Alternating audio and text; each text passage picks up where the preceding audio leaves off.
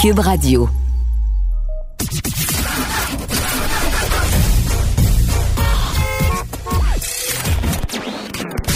Vous l'avez vu?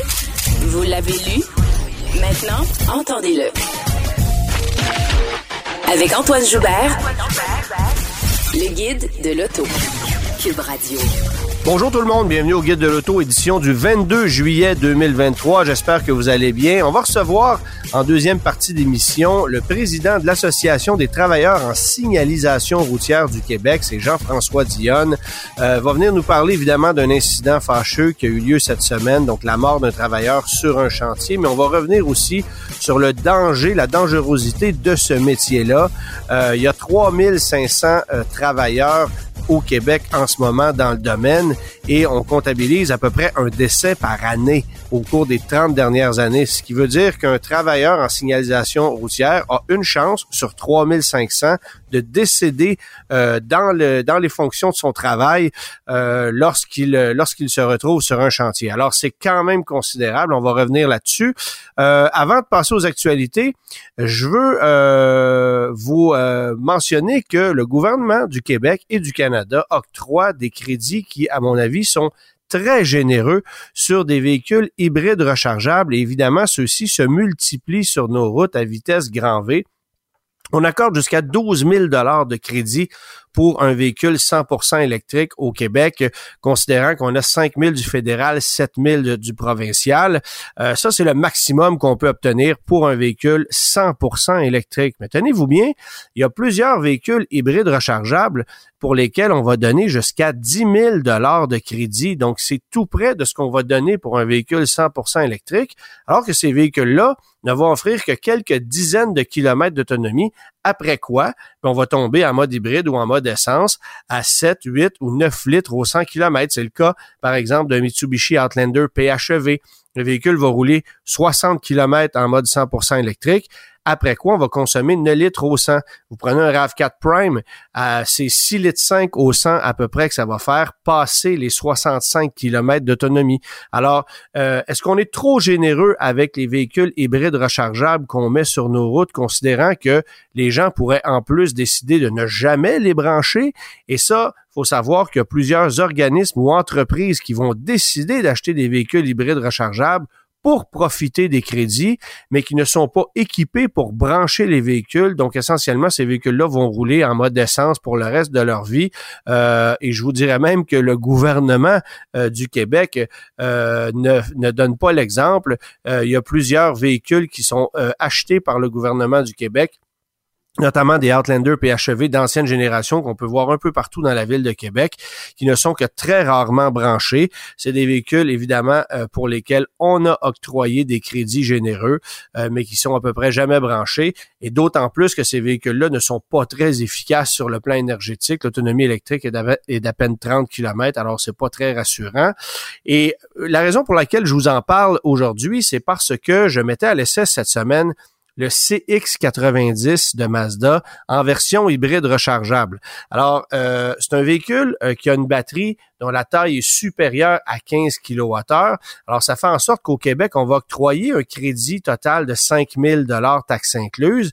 Mais comme l'autonomie est inférieure à 50 km, au niveau fédéral, on octroie que 2 500 de crédit.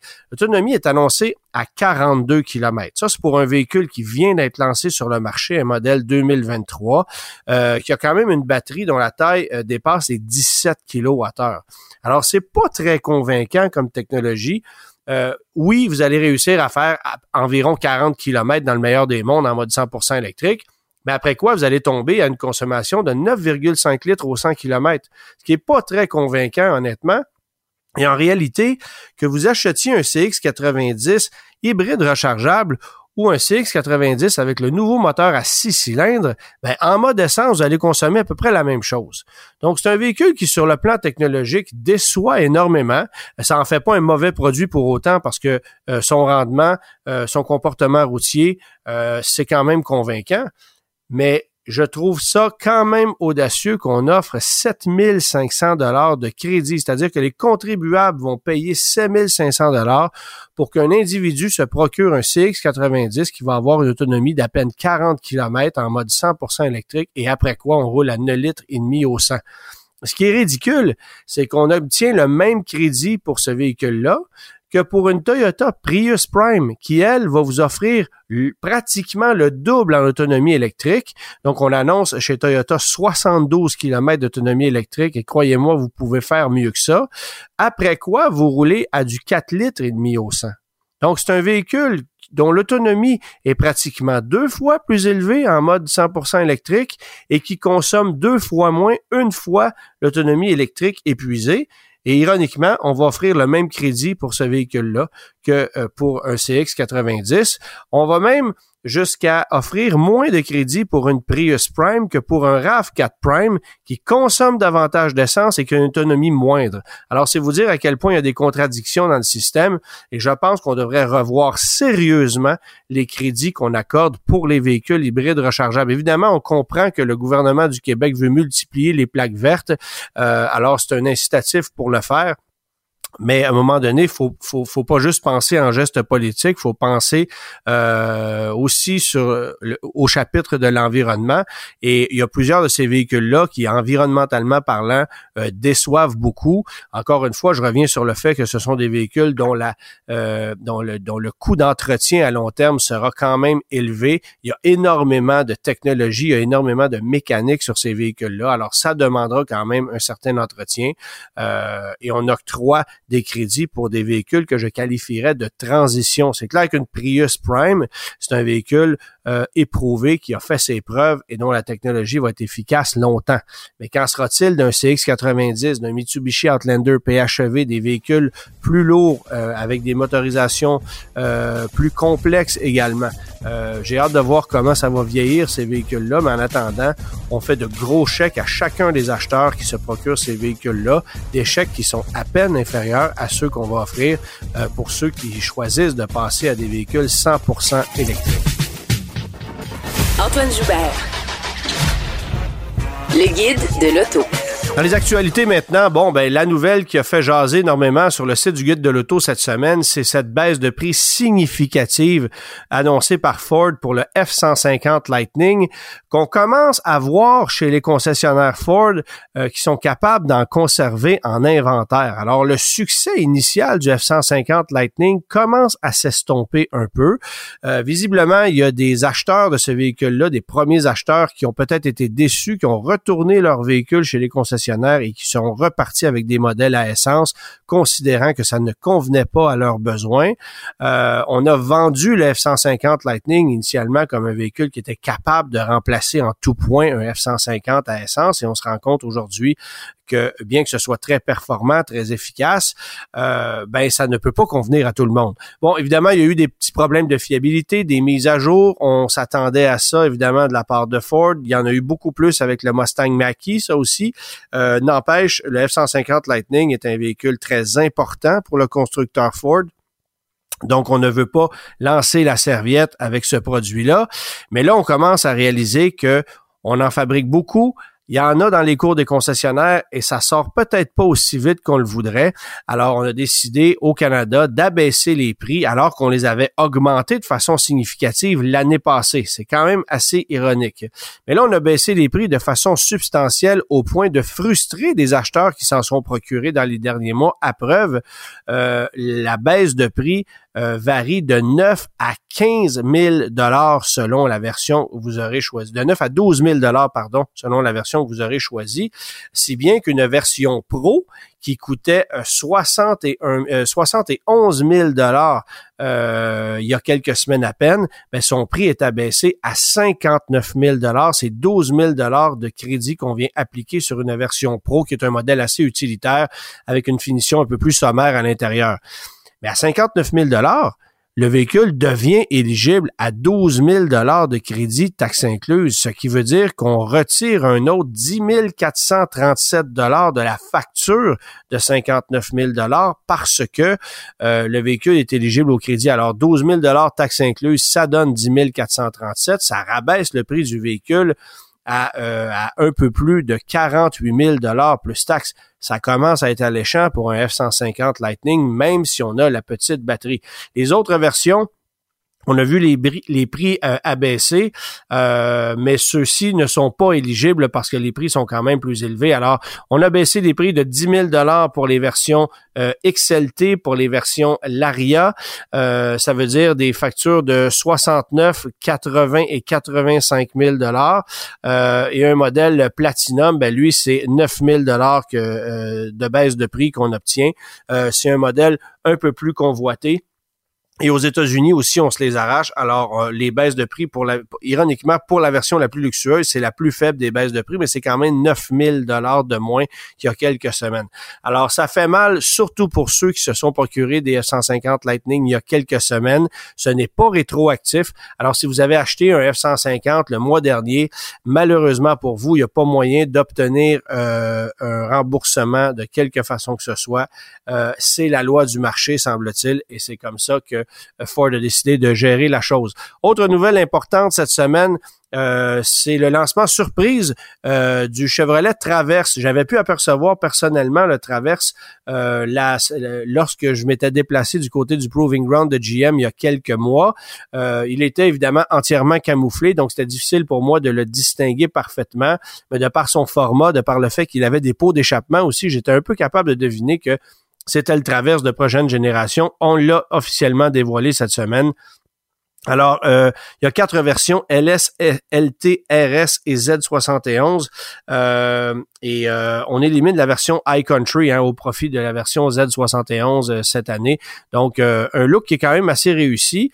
évidemment, mais ben, la plus grande nouvelle, c'est qu'on abandonne le, V6 de 3,6 litres qu'on utilise depuis très longtemps chez GM au profit d'un 4 cylindres turbo compressé. Alors, un autre qui voit son V6 disparaître. donc, 4 cylindres turbo compressé de 2,5 5 litres. Euh, c'est un moteur qui dérive du 4 cylindres de 2,7 litres qu'on retrouve notamment dans le Silverado et le Colorado. Euh, alors, euh, c'est l'alésage qui a été revu essentiellement pour une cylindrée qui est légèrement moindre, mais ça fait quand même 315 chevaux et 317 livres-pieds de couple. Ça pourra remorquer jusqu'à 5000 livres et on accouple le tout à une nouvelle boîte automatique à 8 rapports. On avait une boîte neuf euh, dans le modèle d'ancienne génération. Alors, très hâte de voir ce que ça va donner au chapitre du comportement routier. Euh, Chevrolet, on le sait, va lancer plusieurs nouveaux véhicules 100% euh, électriques dans les prochaines années. et la grande question, est-ce qu'on conservera encore longtemps le Blazer qui, lui, euh, est un véhicule un peu de même format, mais à deux rangées de sièges, alors que le Traverse, lui, propose trois rangées de sièges. Euh, j'ai l'impression que le Blazer va carrément disparaître pour laisser l'entièreté de la place au modèle 100% euh, électrique. Quant à l'Equinox, ben, c'est une bonne question. On ne sait pas encore ce qui va arriver, mais ça serait très surprenant qu'on remplace un Equinox uniquement par du 100% électrique, considérant que c'est un gros marché, celui du VUS compact à essence, du moins en Amérique du Nord. Hyundai a également dévoilé cette semaine son Santa Fe 2024, mais sans donner de détails euh, techniques. On peut imaginer qu'il y aura évidemment euh, un hybride rechargeable, une version hybride également et des versions à essence traditionnelles. Mais c'est surtout son look qui a fait énormément jaser. Euh, une espèce de, de mixte entre un Land Rover Defender et un ancien Jeep Commander. C'est très angulaire comme véhicule. C'est complètement champ gauche par rapport à ce que Hyundai propose ailleurs dans sa gamme. Et c'est particulier de voir à quel point Hyundai, d'un modèle à l'autre, euh, prend des directions euh, complètement différentes, si bien qu'on ne peut plus officiellement associer un type de design au constructeur. Alors, si vous prenez, euh, par exemple, l'Elantra, le Tucson, même le, Santa Cruz, ce sont des véhicules au design assez osé, mais qui ne se ressemblent pas un à l'autre. Peut-être un peu plus dans le cas du Tucson et du Santa Cruz. Mais si vous regardez le Santa Fe, encore là, c'est complètement différent. Euh, le Santa Fe, ça a toujours été un véhicule euh, au design un peu générique. Ça avait rien de, particulier. Mais là, on s'en va complètement dans une autre direction. C'est une grosse boîte carrée. J'ai bien hâte de voir comment on va le commercialiser, quelle carte on va vouloir jouer avec ça, parce qu'aujourd'hui, ça semble un camion encore plus costaud euh, que le Palisade, qui est évidemment hiérarchiquement plus haut dans la gamme Hyundai que le Santa Fe. autre nouvelle d'importance, ben d'importance dans une moindre mesure, c'est que Nissan a annoncé cette semaine qu'on pourra recharger dès l'an prochain euh, les véhicules électriques de la marque sur les bornes euh, NACS de Tesla. Euh, dès l'an prochain, on fournira des adapteurs pour les bornes Tesla et dès 2025, les véhicules pourront directement être rechargés avec les bornes sans adapteur parce qu'on aura modifié les véhicules en conséquence. Évidemment, on pense au Nissan Aria, euh, pas nécessairement à la Nissan Leaf parce qu'elle pourrait disparaître plus rapidement qu'autrement. Euh, mais c'est clair que Nissan va débarquer d'ici peu avec d'autres véhicules électriques, notamment du côté d'Infinity où euh, les électriques se font toujours attendre. et je veux mentionner aussi que ce week-end, en fait le week-end prochain, dès vendredi le 28 juillet, c'est euh, l'international des voitures anciennes de Granby, dont je suis euh, euh, le porte-parole. Alors, on vous invite évidemment à venir faire un tour tout le week-end. on attend plus de 3500 véhicules. Il y a toujours le marché aux puces, l'encan de voitures anciennes, un stationnement rempli de véhicules antiques à vendre. Alors ça, c'est super intéressant. Et parce que c'est le 40e anniversaire de l'événement cette année, ben, il y aura un spectacle le dimanche soir, un spectacle de clôture euh, où on va euh, vendre des billets pour, euh, pour évidemment souligner euh, ces 40 ans de, cet événement qui transforme littéralement la ville euh, durant euh, le dernier week-end de juillet. On le sait, la ville respire au son des bolides et 3500 véhicules. Je vous laisse imaginer la quantité de personnes qui se déplacent à Granby pour l'événement. Ça, c'est en plus du zoo qui est très populaire à cette période de l'année. Alors, ça fait beaucoup de monde en ville. faut le prévoir un peu, faut le prévoir au niveau des restaurants, faut le prévoir un peu au niveau des hôtels si vous voulez dormir dans la région. Euh, mais c'est vraiment un événement qui vaut la peine et moi, c'est certain que je ne le manque pas. J'y suis euh, avec fierté depuis euh, plusieurs années maintenant et je serai sur place dans l'allée centrale de l'événement avec évidemment la grosse brune pour venir saluer les gens. notre ami Germain Goyer aussi sera avec nous et on fera un live Facebook en direct le samedi matin avant l'ouverture de l'événement. Germain et moi, comme on le fait à chaque semaine sur mes réseaux sociaux. Antoine Joubert. Le guide de l'auto. J'ai eu la chance de mettre à l'essai cette semaine euh, les nouvelles Subaru Impreza et Crosstrek 2024, des véhicules qui ont été euh, j'ai envie de dire complètement repensé, mais en même temps, c'est une timide évolution par rapport à ce que c'était. Subaru nous a toujours habitués à ça. Ce sont des véhicules qui évoluent, je veux pas dire à pas de tortue, mais qui évoluent euh, de façon euh, très très tranquille dans l'industrie parce qu'on a une formule à succès on ne veut pas trop chambouler les choses. Alors la Crosstrek, ça demeure la même voiture qu'on a connue avec la précédente génération. Toujours ce choix de moteur 2 litres ou 2.5 litres un peu plus silencieux, un peu plus confortable, un peu plus efficace en conduite hors route aussi parce que les angles d'attaque de sortie ont été légèrement modifiés. Euh, la stabilité du véhicule est surprenante. Évidemment que le moteur 2.5 est un peu mieux adapté que le 2 litres.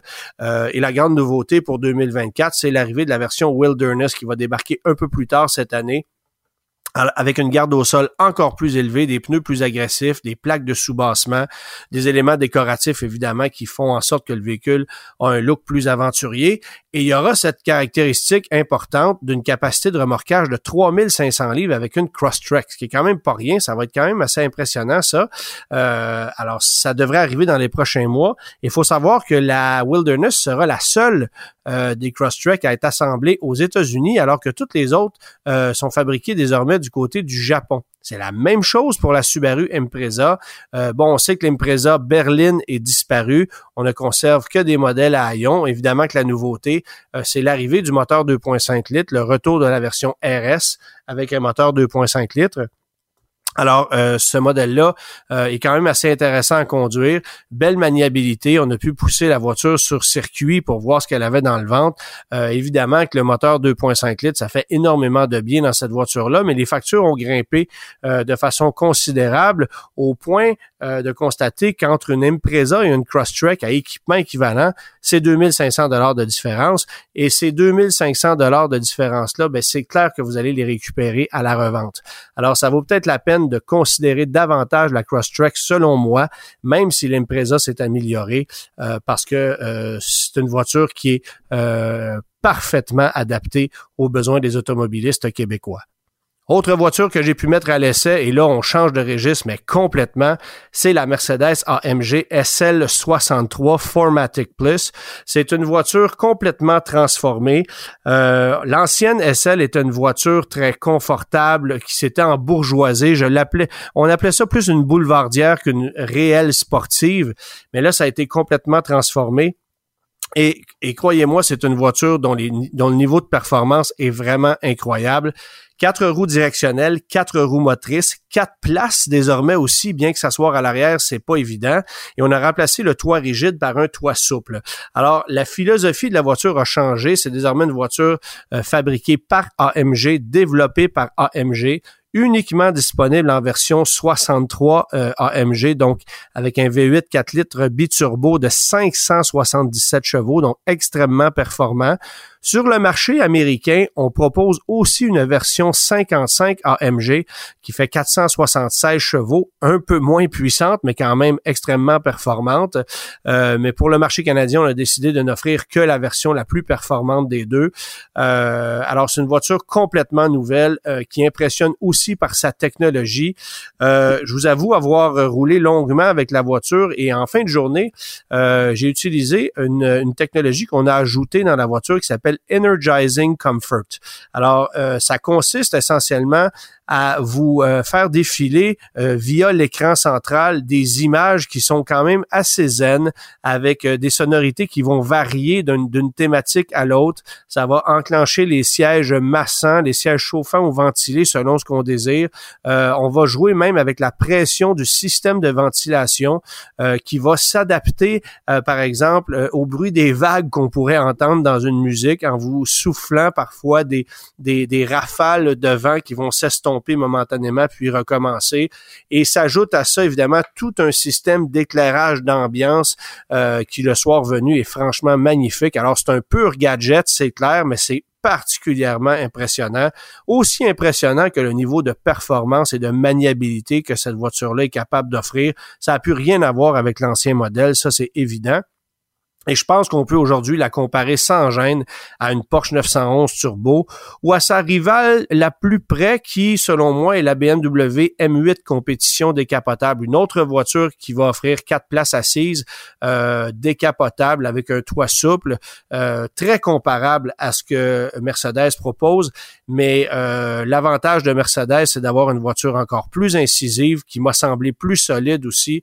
Euh, un coup de cœur en matière de design aussi. Et je vous le donne en mille, cette voiture-là euh, est développée sur la même plateforme que la future AMG GT qui, elle aussi, utilisera l'ensemble des éléments qu'on retrouve sur cette SL63. Donc, même châssis, même motorisation, probablement même planche de bord, même cockpit aussi, mais dans une formule euh, encore plus radicale parce qu'une AMG GT, ça demeure une voiture de puriste.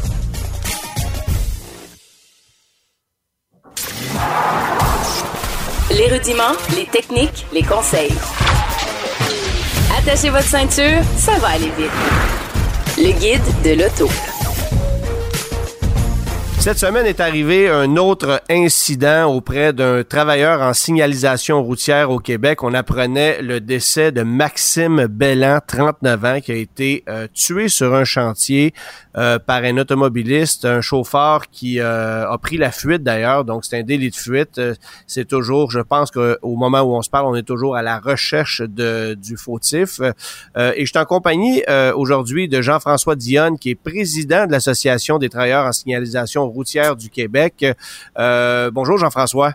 Bonjour, pour vous donner une mise à jour du dossier, le suspect a été rencontré par les policiers, ah mais il a été libéré. Euh, on attend la suite. Euh, ils veulent monter le dossier avant l'arrêter comme, comme du monde. Là.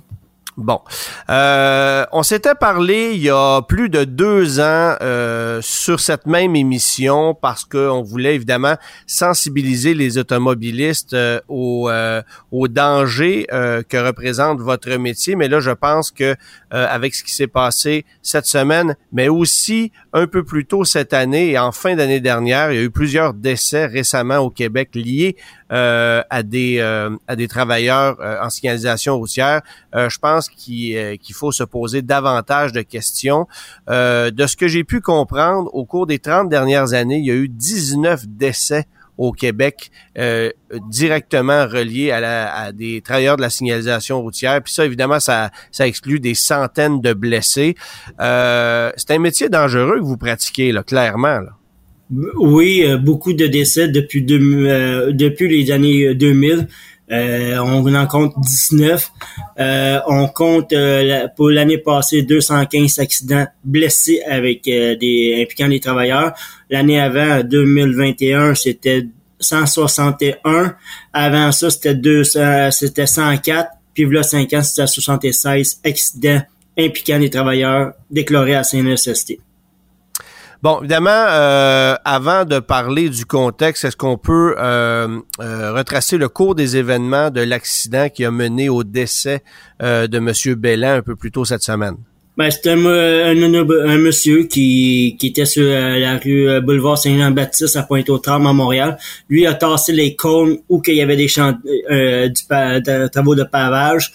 Fait qu'il a tassé les cônes et mais, il, Maxime l'a vu avec euh, son coéquipier. Euh, Maxime, c'est un coordonnateur en signalisation comme moi. Et euh, l'autre qui était avec lui, Fabio, lui, c'est un contremaître de pavage. Ils ont voulu stopper le véhicule.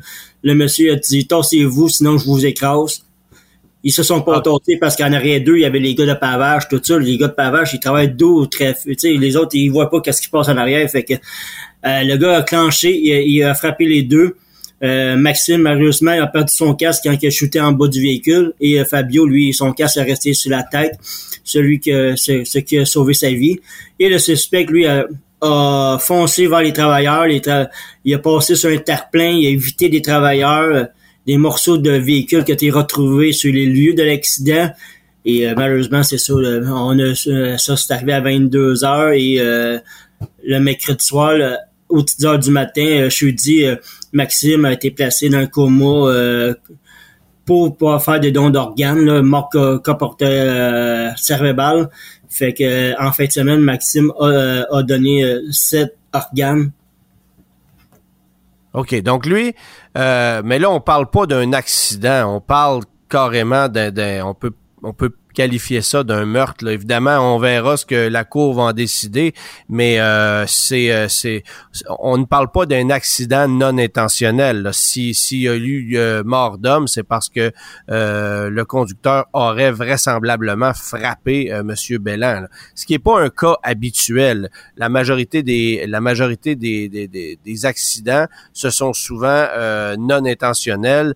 Il y a quand même de la frustration auprès des automobilistes qui doivent composer avec avec tout ça. C'est vrai, on l'a vu euh, récemment sur différents chantiers, mais euh, mais ça, c'est quand même un cas isolé par rapport à ce qu'on a vu ailleurs au cours des dernières années. Là. Ben, l'année passée, c'est la même chose. Là, euh, à Carignan, là, le signaleur faisait signe d'arrêter, puis l'automobiliste a foncé sur le, sur le signaleur. Le signaleur est décédé. Monsieur Mac Séguin est décédé à Carignan. Puis le, véhicule a fini dans, dans derrière d'un camion à l'eau qui arrose l'asphalte après le pavage. Fait que c'est le camion d'eau qui a sauvé les gars à l'avant. Euh, fait que non, c'est pas c'est pas une histoire euh, parmi euh, par C'est pas un cas isolé là. Non non non, ça arrive souvent qu'on se fait rentrer dedans puis qu'on qu'on est volontairement. volontairement là, c'est gamin, t'es en arrière d'un volant, t'es responsable de peser sur le gaz ou sur le frein ou euh, de le mettre sur le parc là. Puis quand t'es rendu à tasser des cônes oranges pour rentrer sur un chantier, c'est que ou sinon présentement qu'est-ce qu'on vit c'est que le monde essaie de débiter les, les barricades qu'on a euh, ruborées sur la son locale on il essaie de passer sur les trottoirs et essaie de passer où qu'il y a un peu d'espace pour pouvoir rentrer sur le chantier pour aller chez eux là. Euh, non gars c'est barré c'est barré ou sinon euh, c'est pas parce que le GPS t'a dit passer là que c'est le bon euh, le grand bon sens. Là. Arrêtez de vous fier au GPS, suivez-vous aux chemins de détour qui sont indiqués là, ces chantiers. Je vais me faire un peu l'avocat du diable parce que, évidemment, là, euh, il y a, c'est difficile d'expliquer ce genre de comportement-là, mais on a l'impression que ça arrive pas ailleurs, dans d'autres provinces, dans certains États aux États-Unis, parce que euh, on a l'impression que là-bas, quand il y a un chantier qui est en cours, il y a forcément des travailleurs sur les chantiers. Alors qu'ici, il y a plusieurs chantiers qui sont vides où on va forcer l'automobiliste à faire des détours alors que on n'aurait pas nécessairement à le faire. Je peux vous donner l'exemple de ce qui est en train de se passer au coin de la rue de chez moi. Je suis à Blainville. Il y a un chantier qui est là pour quatre ou cinq semaines. Il y a à peu près jamais personne dedans, mais on a fermé les rues. Ça, ça, ça force l'automobiliste à faire un détour considérable. C'est frustrant pour l'automobiliste québécois de constater qu'on ouvre des chantiers un peu partout, qu'il n'y a pas de travailleurs dedans, qu'on étire euh, ces chantiers-là très, très, très longtemps pour finalement euh, finir par faire le travail peut-être trois, quatre, cinq semaines plus tard. Évidemment, ça dépend des zones, ça dépend de la densité et de l'importance du chantier, évidemment. Mais est-ce que le fait qu'on gère mal nos chantiers au Québec engendre une frustration supplémentaire auprès d'automobilistes, ce qui pourrait expliquer une petite partie de, des conséquences qu'on voit aujourd'hui? Ben, tu sais, à Montréal, là, t'as la ville de Montréal qui donne les travaux, t'as les euh, Montréal électrique qui donne euh, des contrats, t'as Hydro-Québec, Vidéotron, les compagnies de comblage, t'as euh, t'as plusieurs organismes qui donnent des contrats, mais qui euh, à des films de signalisation ou à des entrepreneurs, mais ça se parle pas tout le temps entre eux, fait que c'est sûr qu'on peut arriver des fois, ou sinon on commence un chantier, mais il manque de personnel, fait il faut aller finir un autre chantier parce que les entrepreneurs commencent deux, trois chantiers en même temps, ou sinon on manque de pièces, puis on attend la pièce. Euh, et, oui, des fois, les comptes devraient être tassés, la signalisation devrait être tassée, mais des fois, les rues sont pas sont pas praticables selon les normes. Fait qu'on laisse les cônes, on laisse la signalisation sur place pour éviter euh, euh, si le trottoir est arraché, ben on veut pas se ramasser avec quelqu'un dans, dans le fossé euh, où il y avait le trottoir, les deux roues dans les airs puis deux autres roues dans. Ah, ça c'est évident. il y a une raison pourquoi que les cônes sont restés en place. Mais ça, c'est évident. Mais en contrepartie, c'est la même chose dans les autres provinces, euh, dans l'État de New York, où on voit des chantiers avec des travailleurs dedans. Alors, il y a, une mauvaise gestion, là, évidemment, qui se fait. Et je parle pas juste de la ville de Montréal, mais au Québec, euh, il, y a, toute une conscientisation, je pense, qu'il faut euh, qu'il faut faire pour améliorer ces chantiers-là, pour diminuer le nombre de chantiers inactifs, évidemment, mais pour aussi euh, conscientiser l'automobiliste.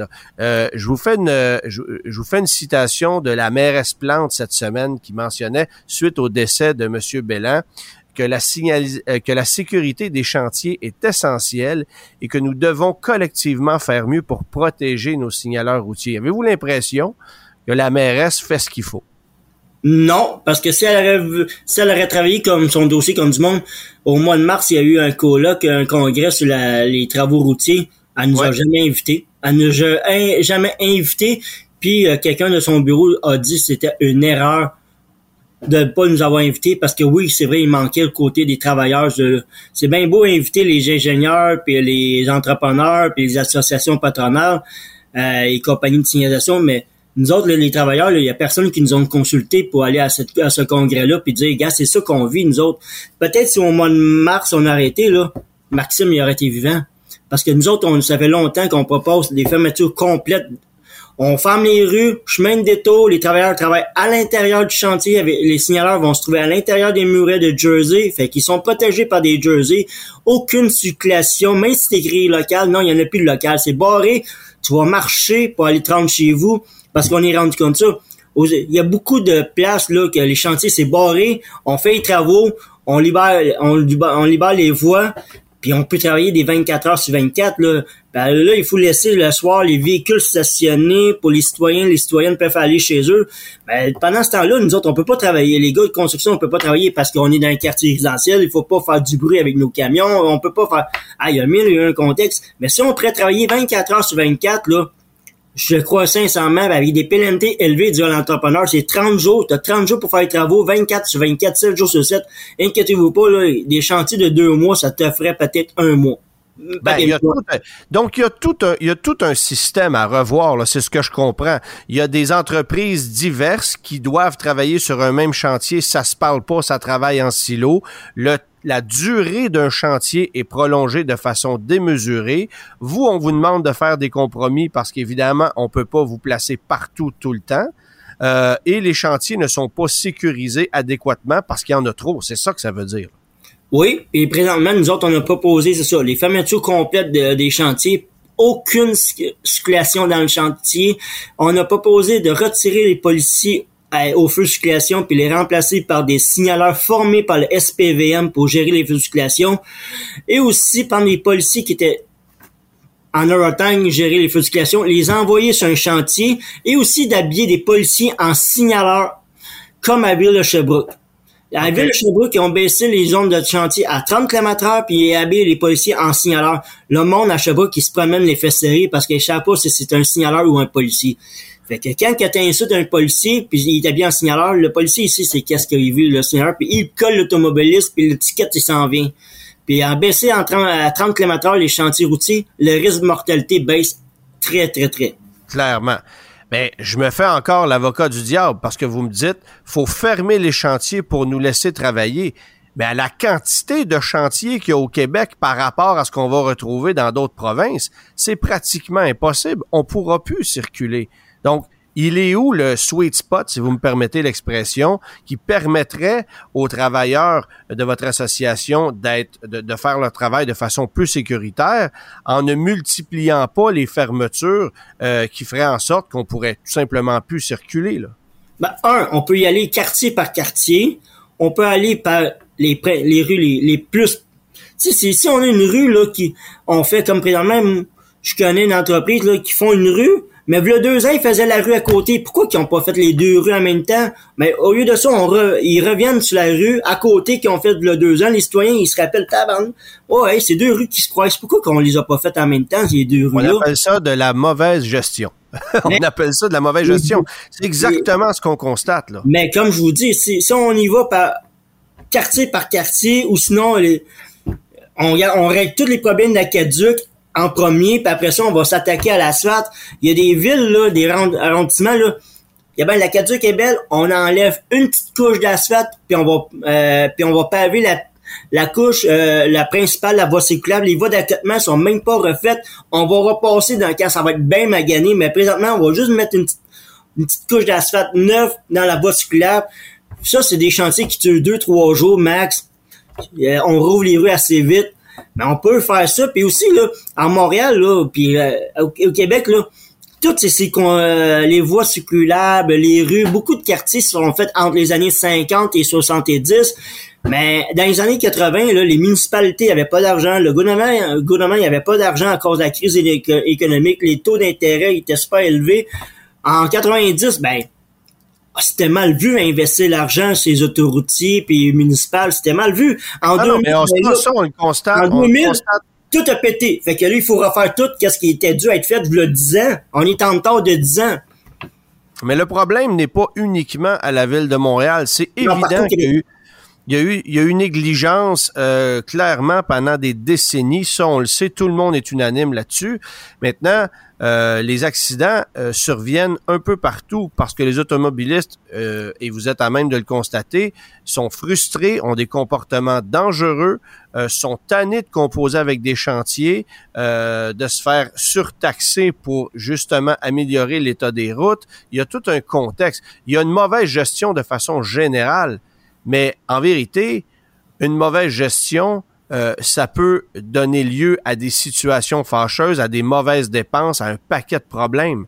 Mais lorsqu'on parle de mort d'homme, parce qu'il y a négligence, euh, là, ça commence à être extrêmement sérieux. Et ce n'est pas à vous, je pense, de faire les frais d'une mauvaise gestion qui dure depuis des décennies. Euh, oui, on peut demander aux villes de le faire de façon individuelle, mais collectivement, la grande question, euh, je pense qu'il y a une responsabilité qui revient à la Société de l'assurance automobile du Québec, qui elle aussi doit faire quelque chose à ce niveau-là. Est-ce que vous avez des conversations avec la SAC? Moi, j'ai fait changer le code routier là, en 2018, quand il y a eu la réforme du code routier. J'avais demandé six points des mérites pour un non-respect de signaleur. Là, ils ont dit non, non, on part de trois points de 133 pièces, puis là, on va monter ça 4 points comme un téléphone sur l'air des mains. C'est le même danger qu'un texto. Puis on va monter ça à 300 pièces plus les frais. Là, M. Poitier est sorti. Il a l'ancien ministre des Transports. Il est sorti. Il a dit, ça vaut plus que ça. Ça vaut plus que des, l'amende. Le monde va me payer puis il s'en souvient pas. Mais les points des mérites, ça l'affecte beaucoup. Permis de conduire, assurance, Euh, puis même une suspension de permis, ça peut affecter beaucoup. Mais pourquoi qu'on est pas, pourquoi qu'on dit que un autobus scolaire c'est 9 points de mérite, euh, puis un signaleur c'est 4 points de mérite, un téléphone cellulaire c'est 4 points de mérite. Mais on remarque beaucoup de monde qui texte au téléphone cellulaire ou au stop, aux lumières rouges en conduisant un petit peu, mais les signaleurs, là, ça devrait être 6 points de mérite dès cette année. La, la ministre Gulbo, elle devrait dire à la SAC, on monte ça immédiatement dans 30 jours, on monte ça à 6 points de mérite, 900 pièces d'amende, première infection. Deuxième infection, on monte ça à 10 points de mérite.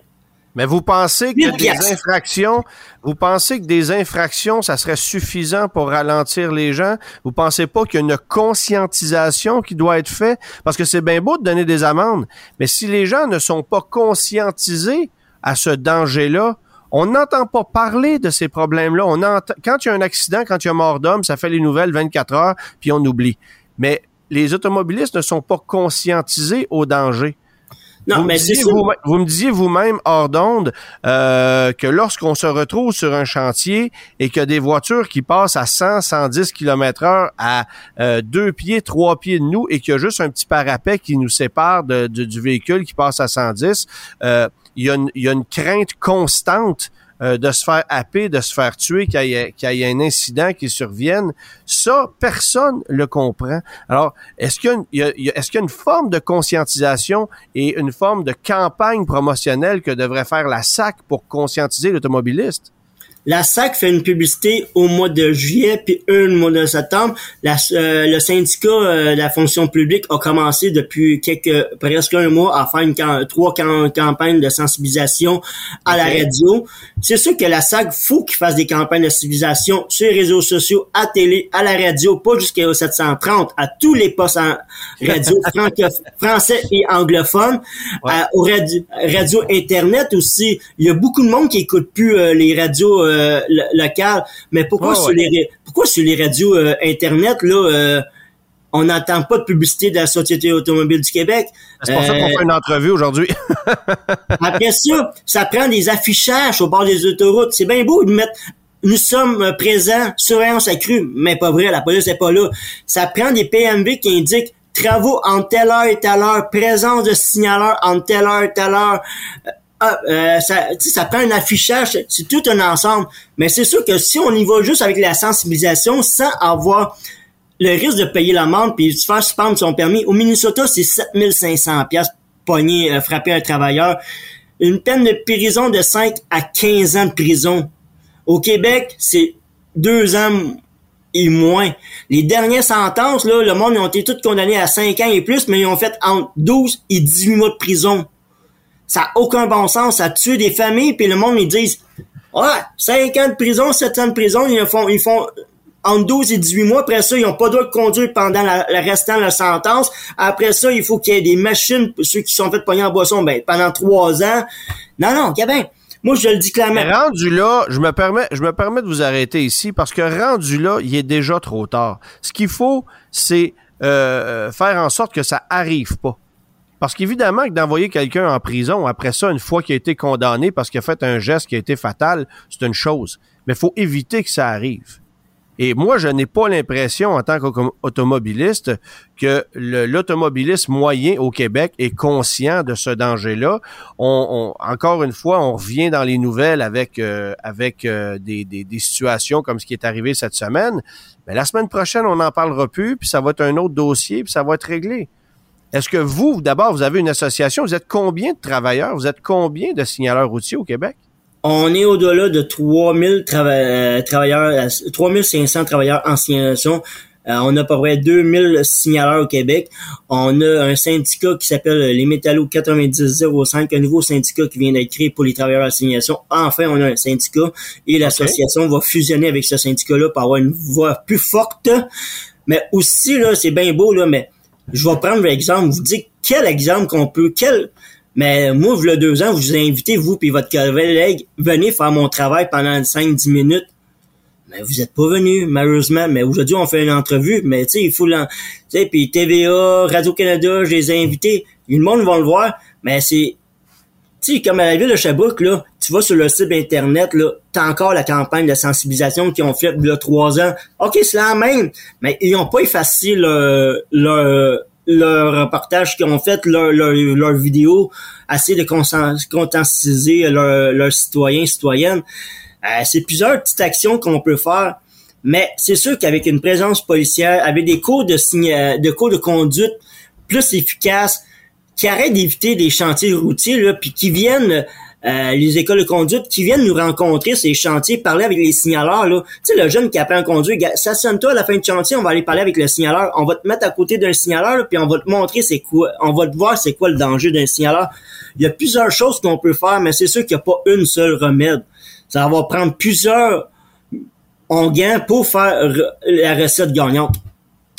Vous dites qu'il y a 3500 euh, travailleurs en, en, signalisation routière au Québec. Il y a eu une trentaine de décès au cours des 30 dernières années, euh, donc essentiellement un par année. Euh, on peut ainsi, penser que vous avez une chance sur 3500 de décéder de votre métier. C'est pratiquement aussi risqué qu'un métier de policier, ce que vous faites là. On est le métier qui coûte le plus cher à assurer à la CNSST. On est le métier le plus dangereux au, au, Québec. On est le métier. Il y a moins de policiers. Les policiers sont moins blessés parce qu'ils ont, des gilets par balles, ils ont des matraques, ils ont les laser guns. Euh. Euh, ils ont surtout de la formation aussi. Ouais, mais nous autres, là, on est habillés avec nos bottes de sécurité, puis avec notre casque, puis avec notre uniforme, puis avec un drapeau, ou sinon un cône après, après installé. On n'est pas vraiment protection. Protection. Pour ça qu'on dit les fermetures complètes avec un jersey, le signaleur à l'intérieur du jersey. Quand on fait, euh, quand on installe les cônes orange, là, on demande d'avoir une fermeture de la voie qu'on est après d'installer le, le cône orange. C'est plus juste, tu mets la ligne, tu mets le cône sur la ligne, la ligne blanche. Non, non. On forme une deuxième voie puis s'il y a a rien que deux voies, puis une voie de service, on envoie tout le monde sa voie de service pendant l'installation des cônes oranges. Parce que quand ça roule à côté de nous autres à 110 km/h, les camionneurs, là, puis euh, le, casse part au vent parce qu'on se fait frôler par un miroir d'un truck, là, ça donne pas le goût de continuer le 8 km à installer des cônes oranges. Ou sinon, tu marches, là, puis le monde passe à côté de toi, puis tu tasses les cônes de, de, l'accotement jusqu'à la ligne blanche.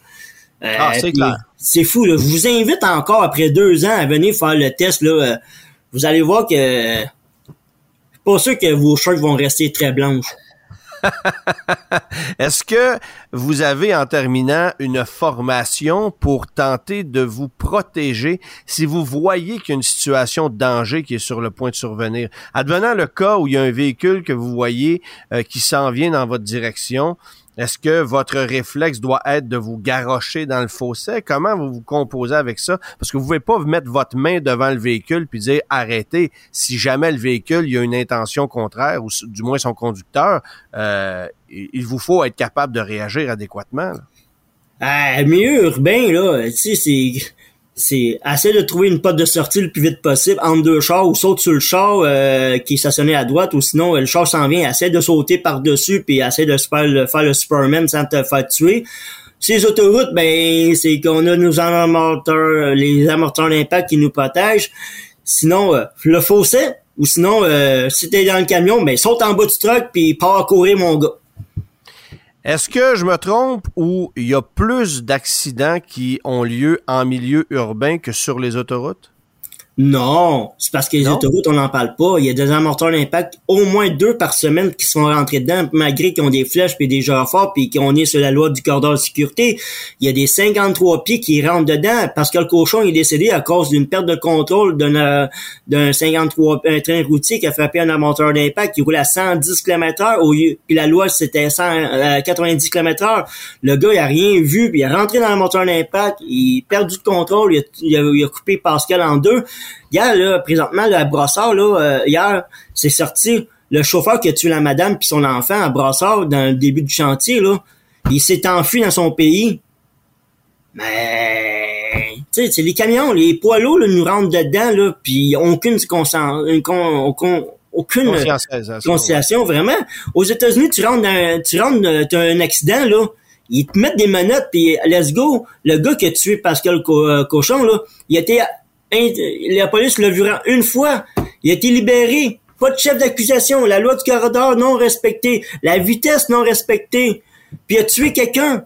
Il est libéré comme à rien, comme s'il aurait frappé un chevreuil au bord de la route. Non, non, il a tué un humain. Comment ça qu'on peut pas avoir d'accusation?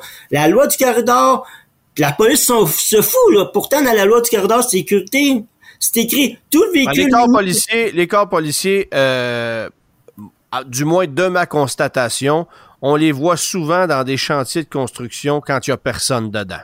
C'est ça. Parce que là, c'est payant de donner des amendes parce qu'on a mis une vitesse réduite, mais pour protéger les travailleurs, effectivement, euh, et on peut pas condamner le policier qui fait le travail, mais l'organisation qui la gère. Ou sinon, il envoie le policier. Là, il y a un problème. Ou sinon, il envoie le policier de l'autre côté où il n'y a pas de travaux. Mais c'est pas l'autre bord, ça roule sans, c'est normal. Viens dans la zone du 70. Prenez un exemple. L'autoroute 13, en dessous de l'aéroport de Dorval.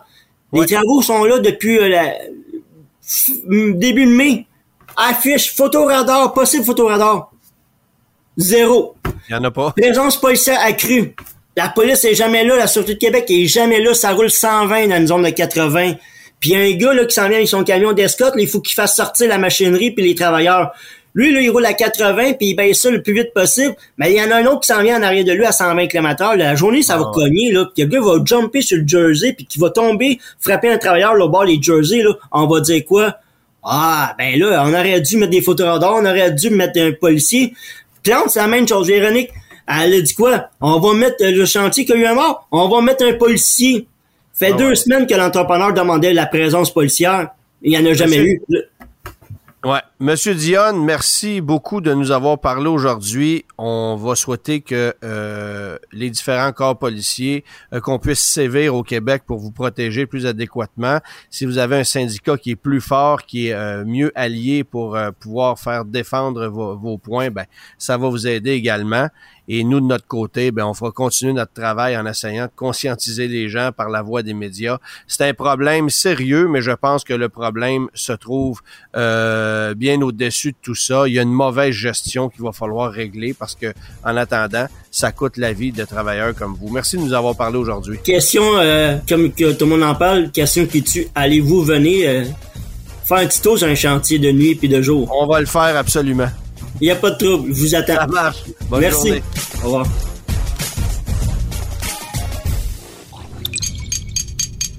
Cube Radio.